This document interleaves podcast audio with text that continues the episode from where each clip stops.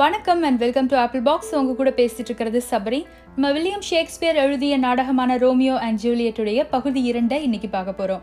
ஏற்கனவே பகுதி ஒன்று நான் அப்லோட் பண்ணியிருந்தேன். ஒருவேளை நீங்க இன்னும் பார்க்கல அப்படின்னு சொன்னா மேல ஐ பட்டன்லயும் கீழே டிஸ்கிரிப்ஷன்லயும் லிங்க் இருக்கு. அதை பயன்படுத்தி பார்த்துட்டு வந்துருங்க. இப்போ நம்ம பார்க்க போறது பகுதி இரண்டு அதாவது கடைசி பகுதி.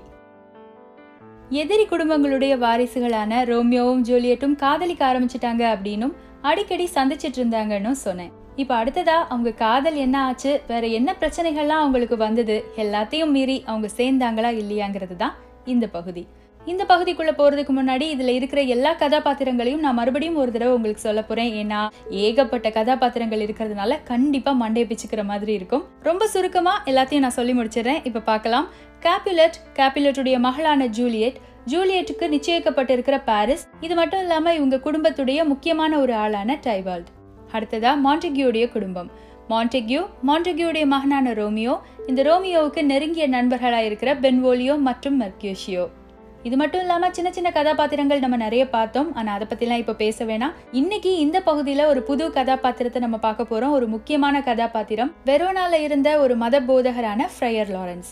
இவங்க எல்லாரோடையும் சேர்ந்து இப்போ நம்மளும் இந்த கதைக்குள்ளே இணைவோம். இப்போ நம்ம கேட்க போகிறது ரோமியோ ஜூலியட் கடைசி பகுதி. ரோமியோவும் ஜூலியட்டும் காதலிக்க ஆரம்பிச்சு ஒரு சில நாட்களுக்கு பின்னாடி ரெண்டு பேரும் தனியா உட்காந்து பேசிட்டு இருந்தாங்க. அப்போ ஜூலியட் ரோமியோ கிட்ட எனக்கு ஒரே ஒரு ஆசை தான் நம்ம காதல் நிச்சயமா திருமணத்துல போய் தான் முடியணும். ஆனா நம்ம ரெண்டு பேருடைய குடும்பமும் பரம எதிரியா இருக்காங்க. நிச்சயமா நம்ம திருமணத்துக்கு அவங்க சம்மதிக்கவே மாட்டாங்க. நம்ம ரெண்டு பேரும் ஒன்று பண்ணலாமா? ரகசியமா போய் நம்ம ரெண்டு பேரும் திருமணம் செஞ்சுக்கலாமா? அவளுடைய பேச்சை கேட்ட ரோமியோ அவ வேடிக்கைக்கு தான் சொல்றான்னு நினைச்சு ஓ பண்ணிக்கலாமே அப்படின்னு சொன்னான். அப்படின்னா நம்ம ரெண்டு பேரும் உடனே தேவாலயத்துக்கு போகலாம் அப்படின்னு ஜூலியட் சொன்னப்போதான் அவள் உண்மையாகவே கேட்டிருக்கா அப்படிங்கிறது ரோமியோவுக்கு தெரிஞ்சுது. ஜூலியட்டுடைய ஆசையை நிறைவேற்றி வைக்கிறதுக்காக வெரோனால இருக்கிற தேவாலயத்துக்கு அவளை கூட்டிட்டு போனா ரோமியோ. அந்த தேவாலயத்துல மத போதகரான ஃப்ரையர் லாரன்ஸ் உட்கார்ந்துட்டு இருந்தாரு. இந்த ஃப்ரையர் லாரன்ஸ் அந்த ரெண்டு குடும்பத்தை சேர்ந்தவங்களுக்கும் நண்பர். அது மட்டும் இல்லாம கேப்புலட்டும் சரி மாண்டெகியோவும் சரி ஃப்ரையர் லாரன்ஸ் மேல ரொம்பவே மரியாதை வச்சிருந்தாங்க. ஒருவேளை இவங்களுடைய திருமணத்தின் மூலமா இந்த ரெண்டு குடும்பங்களுக்கு நடுவில் இருக்கிற பகையும் தீரும் அப்படின்னு நினைக்கிற ஃப்ரையர் லாரன்ஸ் ரெண்டு பேருக்கும் திருமணம் செய்து வச்சாரு. பல பேர் கூடி பிரம்மாண்டமா நடக்க வேண்டிய அவங்க திருமணம் அந்த தேவாலயத்துக்குள்ள வேற யாருமே இல்லாம ஃப்ரையர் லாரன்ஸோடைய தலைமையில நடந்தது. இந்த ரகசிய திருமணத்துக்கு பிறகுதான் ரோமியோ தன்னுடைய வாழ்க்கையில ஒரு எதிர்பாராத திருப்பு முனையை சந்திச்சான். நம்ம எல்லாருடைய வாழ்க்கையிலையுமே திருப்பு முனைகள் இருக்கும். அதில் பல திருப்பு முனைகள் நம்முடைய வாழ்க்கைக்கு நல்லபடியாக அமையும். சில திருப்பு முனைகள் பலருடைய வாழ்க்கையே கூட புரட்டி போட்டிருக்கு. அந்த மாதிரி தன்னுடைய வாழ்க்கையை புரட்டி போடுற ஒரு திருப்பு முனையை தான் ரோமியோ சந்திச்சான். ஒரு நாள் ரோமியோவும் அவனுடைய நண்பர்களான மெர்க்யூஷியோ மற்றும் பென்வோலியோவும் தெருவில் நடந்து போயிட்டு இருந்தாங்க. அவங்க நடந்து போயிட்டு இருக்கும்போது டைபால்ட் அவங்கள சந்திச்சான். நான் ஏற்கனவே சொன்னேன்ல டைபால்ட் ரோமியோ மேல ரொம்பவே கோவத்தில் இருந்தான்னு அத்தனை நாள் பொத்தி வச்ச பகைக்கு அன்னைக்கு வடிகால் தேடுனா டைபால்ட். ரோமியோவை பழி வாங்கணும் அப்படின்னு நினச்சி ஒத்தைக்கு ஒத்தை என்னோட வாழ் சண்டைக்கு வான்னு கூப்பிட்டான். ரோமியோ யோசிச்சு பார்த்தான். ஜூலியட்டை திருமணம் செய்துக்கிட்டா இந்த டைபால்ட் தன்னுடைய உறவினர் ஆயிடுவான். தன்னுடைய உறவினர் கூட எதுக்காக இப்படியெல்லாம் சண்டை போடணும்னு நினச்சி நான்லாம் சண்டைக்கு வரல அப்படின்னு சொன்னான். அப்படின்னா மாண்டகியோடைய குடும்பத்தில் வீரமுள்ள ஒரு ஆண்மகன் கூட இல்லையா அப்படின்னு கேட்டான் டைபால்ட். அவனுடைய கிண்டலும் கேலியும் மெர்க்யூஷியோவையும் பென்வோலியோவையும் கோவப்படுத்துச்சு. இதுல அதிகமா கோபப்பட்ட மெர்க்யூஷியோ நான் உன் கூட சண்டைக்கு வரேன்னு டைபால்ட் கிட்ட சொன்னான். ரோமியோ எவ்வளவோ தடுத்தும் கேட்காம மெர்க்யூஷியோ அந்த சண்டையில ஈடுபட்டான். அந்த சண்டை நடக்கும்போது எதிர்பாராத விதமா மெர்க்யூஷியோ பலமான காயங்கள் அடைஞ்சான் அந்த இடத்திலேயே மெர்க்யூஷியோடைய உயிர் பிரிந்தது. தன்னுடைய நெருங்கிய நண்பனுடைய மரணம் ரோமியோவை ரொம்பவே பாதிச்சுது. அந்த கோபத்துல டைபால்ட்டோட சண்டையிட்டான். என்னைக்குமே ஆத்திரப்படும் போது நம்ம நிலை தடுமாறுவோம். அந்த மாதிரி தன்னுடைய நிலை தடுமாறி டைபால்ட்டை கொலை செய்தான் ரோமியோ. ரொம்ப நாளா பொத்தி வச்ச பகை வெடிச்சு ரெண்டு உயிர்களும் போயிருச்சு.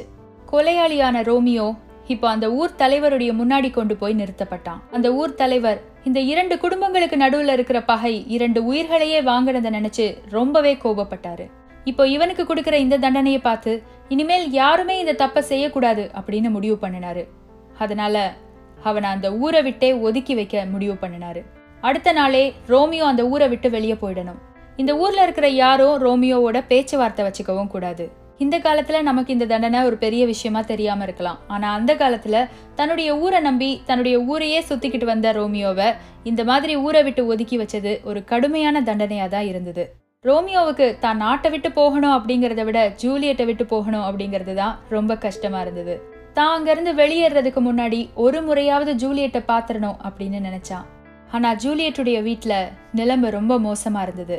டைபல்ட்டுடைய மரணத்துக்கு பிறகு அவங்க எல்லாரும் மான்டேகியூ குடும்பத்து மேல பயங்கரமான கோபத்துல இருந்தாங்க. அதனால தன்னுடைய வீட்டில் பாதுகாப்புகளையும் அதிகப்படுத்தி வச்சிருந்தாங்க. அந்த பாதுகாப்பை மீறி ரோமியோவால அந்த வீட்டுக்குள்ள நுழையவே முடியாது.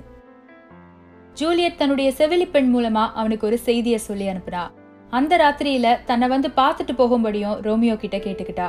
ஜூலியட் சொன்னபடியே ஜூலியட்டை தேடி அவ வீட்டுக்கு வந்தா ரோமியோ. ரோமியோவை சந்திச்ச ஜூலியட் பயங்கரமா அழுதா. இதுக்கப்புறம் நம்ம ரெண்டு பேருடைய வாழ்க்கையும் என்ன ஆகும் அப்படின்னு அவன்கிட்ட கேள்வியும் கேட்டா. அவ கேட்ட அந்த கேள்விக்கு ரோமியோ கிட்ட ஒரு பதில் கூட இல்ல. வாழ்ந்தா அது உன்னோட மட்டும்தான்னு ஜூலியட்டும்.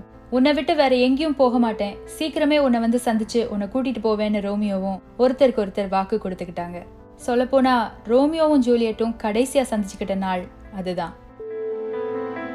அடுத்த நாள் காலையில தனக்கு இடப்பட்ட ஆணையின்படி வெரோனால இருந்து வெளியேறினா ரோமியோ. ரோமியோக்கு நடந்த இந்த விஷயத்தினால மான்டெகியோடைய மொத்த குடும்பமும் இடிஞ்சு போய் உட்கார்ந்திருந்தது. ஆனா கேப்யூலட் குடும்பத்துல நடந்ததெல்லாம் வேற மாதிரி இருந்தது. டைபால்ட்டுடைய இந்த மரணத்திலேருந்து நம்ம எல்லாரும் வெளியே வரணும் அப்படின்னா ஏதாவது ஒரு நல்ல விஷயம் நம்ம வீட்டில் சீக்கிரமா நடக்கணும் அப்படின்னு எல்லாருமா சேர்ந்து பேசிக்கிட்டாங்க. அந்த நல்ல விஷயம் வேற எதுவும் இல்ல ஜூலியட்டுடைய திருமணம் தான் ஜூலியட்டை சந்திச்சு அவளுக்கும் பாரிஸ்க்கும் அடுத்த நாளே திருமணம் ஏற்பாடு செய்திருந்ததா சொன்னாங்க அவங்க அம்மா. அதை கேட்ட ஜூலியட் ரொம்பவே கோவப்பட்டா. தான் திருமணத்துக்கு தயாரா இல்ல அப்படின்னு சொன்னா. ஆனா அவ சொல்றது எதையுமே யாரும் கேட்கறதா இல்ல. நான் போய் ஃப்ரையர் லாரன்ஸை சந்திக்கணும்னு கேட்டா அவங்களும் அவளுக்கு அனுமதி கொடுத்தாங்க. அவ அடுத்ததா தேவாலயத்துக்கு போனா ஃப்ரையர் லாரன்ஸை போய் பார்த்தா. ரோமியோவை தவிர நான் வேற யாரையும் திருமணம் செய்துக்க முடியாது. அப்படி கட்டாயப்படுத்தினா நான் தற்கொலை செஞ்சுக்குவேன் அப்படின்னு சொன்னா. தற்கொலை எதுக்குமே சரியான முடிவாகாது. நல்லா யோசிச்சு பார்த்தா நிச்சயமா நம்மகிட்டயே ஒரு வழி இருக்கும். நீயும் யோசிச்சு பாரு உனக்கு என்ன வழி தெரியுது? அப்படின்னு கேட்டாரு ஃப்ரையர் லாரன்ஸ். அவரே யோசிச்சு அவரே அவளுக்கு ஒரு வழியும் சொன்னாரு. ஃப்ரையர் லாரன்ஸ் ஜூலியட்டுக்கு ஒரு பாட்டில்ல ஒரு மருந்து கொடுப்பாரு. அந்த மருந்தை குடிச்சா அதை குடிச்சவங்க அடுத்த நாற்பத்தி இரண்டு மணி நேரத்துக்கு உயிர் இல்லாத ஜடம் மாதிரி இருப்பாங்க. நாற்பத்தி இரண்டு மணி நேரம் கழிச்சு அந்த மருந்துடைய வீரியம் குறைஞ்சு அவங்களே முழிச்சிருவாங்க. அது ஒரு வித்தியாசமான மருந்துன்னு வச்சுக்கோங்களேன். ஃப்ரேயர் லாரன்ஸுடைய திட்டப்படி அன்னைக்கு ராத்திரியே ஜூலியட் அந்த மருந்தை குடிக்கணும். அதனால அவ அடுத்த நாற்பத்தி ரெண்டு மணி நேரத்துக்கு செத்து போன மாதிரி ஆயிடுவா. வைத்தியரும் அங்க வந்து அவ இறந்து போனதா அறிவிச்சிருவாரு. ஜூலியட்டை அடக்கம் செய்யும்போது அவளுடைய உயிருக்கு எந்த பாதிப்பும் வராத வகையில தான் ஃப்ரேயர் லாரன்ஸ் அடக்கம் செய்வாரு. ஜூலியட் அடக்கம் செய்த பிறகு அந்த கல்லறையில வேற யாரும் இருக்க மாட்டாங்க. ஜூலியட்டுடைய உடல் மட்டும்தான் தனியா இருக்கும். நாற்பத்தி இரண்டு மணி நேரம் கழிச்சு அந்த மருந்துடைய வீரியம் குறைஞ்ச உடனே ஜூலியட் எழுந்திருப்பா. இதுக்கு இடையில ஃப்ரையர் லாரன்ஸ் ஒரு முக்கியமான விஷயம் பண்ணணும். அது என்னன்னா வெரோனாக்கு வெளியே இருக்கிற ரோமியோவுக்கு இந்த திட்டத்தை பத்தின முழு விவரத்தையும் யாரு மூலமாவது சொல்லி அனுப்பணும். அந்த செய்தி அறிஞ்ச பின்னாடி ரகசியமா ரோமியோ அந்த கல்லறைக்கு வந்து பார்ப்பான் அந்த கல்லறையில ஜூலியட் முழிச்சிட்டு இருப்பா. அதுக்கப்புறமா அந்த கல்லறையில இருந்து ரெண்டு பேரும் வெளியேறி பின்னாடி வெரோனால இருந்தே வெளியேறி தங்களுடைய காதல் வாழ்க்கைய ஆரம்பிக்கலாம். தன்னுடைய திட்டத்தை பத்தி சொல்லி முடிக்கிறாரு ஃப்ரையர் லாரன்ஸ். இந்த திட்டம் கேட்கறதுக்கு நல்லா இருந்தாலும் தான் கண் விழித்து பார்க்கும்போது ஒரு கல்லறையில இருக்க போறத நினைச்சா ஜூலியட்டுக்கு பயமாவும் இருக்கு. ஆனா வேற வழி இல்லாததுனால ஃப்ரையர் லாரன்ஸ் கிட்ட இருந்து அந்த மருந்தை வாங்கிட்டு தன்னுடைய வீட்டுக்கு திரும்புறா. வீட்டுக்கு வந்த உடனே அவங்களுடைய கவனம் தாமேலேயே சதாகாலம் இருந்தா இந்த மருந்து கூட குடிக்க முடியாது அப்படிங்கறதுனால அவ ஒரு யோசனை பண்றா. ஃப்ரையர் லாரன்ஸ் எனக்கு நிறைய அறிவுரை சொன்னாரு. அவர்கிட்ட பேசிட்டு வந்த பின்னாடி என்னுடைய மனம் ரொம்ப தெளிவா இருக்கு. நான் நாளைக்கு திருமணத்துக்கு சம்மதிக்கிறேன் அப்படின்னு சொன்னா ஜூலியட். ஜூலியட்டுடைய இந்த வார்த்தைகளை நம்பி அந்த கேப்பிலட் குடும்பமே ரொம்ப மகிழ்ச்சியா இருந்தது.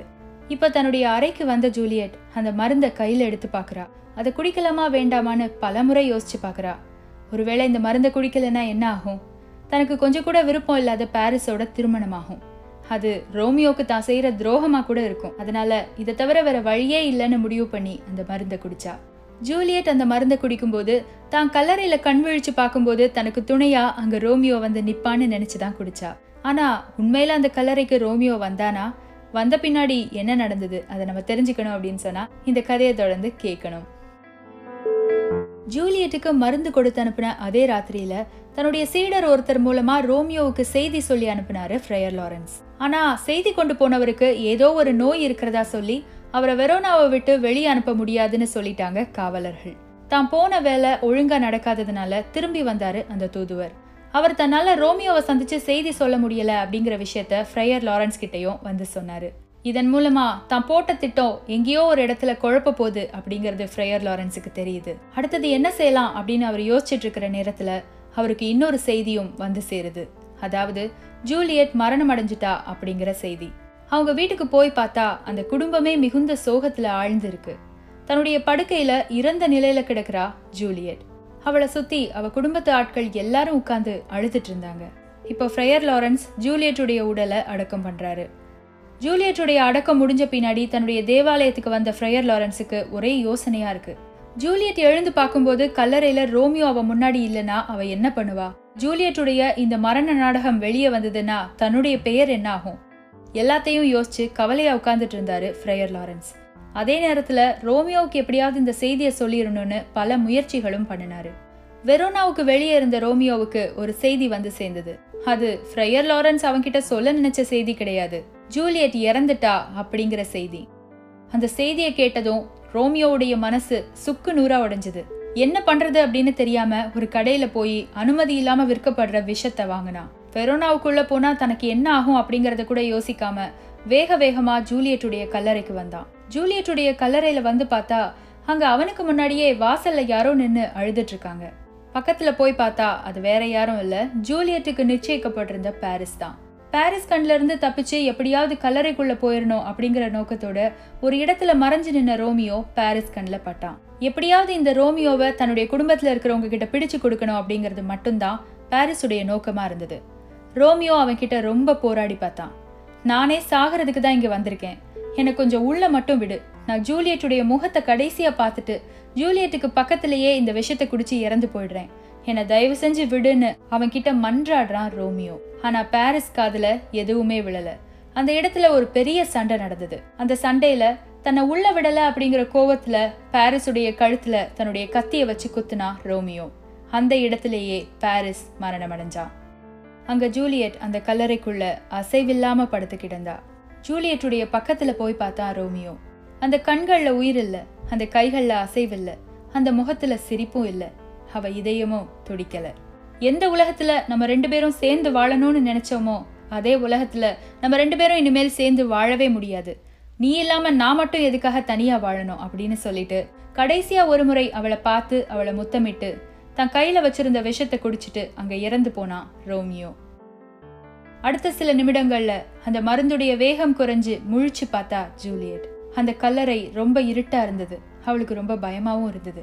அவள் எதிர்பார்த்த மாதிரி அவள் கண்ணு முன்னாடி ரோமியோ இல்லை.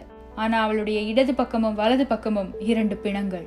ஒன்னு பாரிஸுடையது அப்போ இன்னொன்று தன்னுடைய உயிருக்கு உயிரான ரோமியோவோடது அப்படின்னு தெரிய வரவும் அந்த இடத்துலயே கதறி கதறி அழுதா ஜூலியட். அழுத கண்கள்ல அந்த கண்ணீரின் ஈரம் கூட காயல.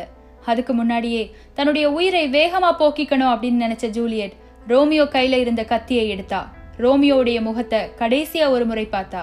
நீ இல்லாத இந்த உலகத்துல நானும் இருக்க மாட்டேன்னு சொல்லி அந்த கத்தியை தன்னுடைய இதயத்துல சொருகி அந்த இடத்திலேயே உயிரை விட்டா. அந்த நாற்பத்தி இரண்டு மணி நேரம் முடிகிற வேளையில் எந்த அசம்பாவிதமும் நடந்துடக்கூடாதுன்னு நினச்ச ஃப்ரையர் லாரன்ஸ் வேக வேகமா அந்த கல்லறைக்கு வந்தாரு. ஆனா அவர் வந்து பார்க்கும்போது எதை அவர் நடக்கக்கூடாதுன்னு நினைச்சாரோ அது எல்லாமே நடந்து முடிஞ்சிருந்தது. அதே நேரத்துல ரோமியோவுக்கும் பாரிஸ்க்கும் நடந்த சண்டையை பத்தி காவலாளிகள் அந்த குடும்பத்தவர்கள்ட்ட சொன்னதுனால மாண்டகியோடைய குடும்பமும் அந்த இடத்துக்கு வந்தாங்க கேபிலட்டுடைய குடும்பமும் அந்த இடத்துக்கு வந்தாங்க. அங்க நடந்த எல்லாத்துக்கும் எது காரணம்னு அவங்களுக்கு விளக்குனாரு ஃப்ரையர் லாரன்ஸ். சாதாரணமா நடக்க வேண்டிய இந்த திருமணத்தை இந்த குடும்ப பகை எந்த அளவுக்கு கொடூரமா மாத்திருச்சு? எத்தனை பேருடைய மரணத்துக்கு இது காரணமா இருந்தது? இன்னும் இந்த பகை வளர்ந்தா இன்னும் எத்தனை உயிர்களை இது காவு வாங்கும்னு எல்லாரும் யோசிக்க ஆரம்பிச்சாங்க. ஃப்ரேயர் லாரன்ஸ் தலைமையில இனிமேல் இந்த குடும்ப பகை தொடராது அப்படின்னு அவங்க ரெண்டு பேருமே வாக்களிச்சாங்க. காதல் தான் பல சாம்ராஜ்யங்களை உருவாக்கியது. காதல் தான் பல சாம்ராஜ்யங்களை அழித்தது. காதல் தான் பல பகைகளுக்கு துவக்க புள்ளியும் முற்றுப்புள்ளியும் அப்படின்னு சொல்லிட்டு அந்த நாடகத்தை முடிச்சு வைக்கிறாரு ஷேக்ஸ்பியர். உலகம் முழுவதும் ரொம்ப பிரசித்தி பெற்ற இந்த ரோமியோ ஜூலியட்டுடைய கதையை நானும் உங்களுக்கு சொல்லிட்டேன். உங்களுக்கும் இது புரிஞ்சிருக்கும் பிடிச்சிருக்கும் அப்படின்னு சொல்லிட்டு நம்புறேன். இன்னொரு நாள் இன்னொரு கதையோட நம்ம மறுபடியும் சந்திக்கலாம். அதுவரை உங்களிடமிருந்து விடைபெறுவது சபரி. நன்றி வணக்கம்.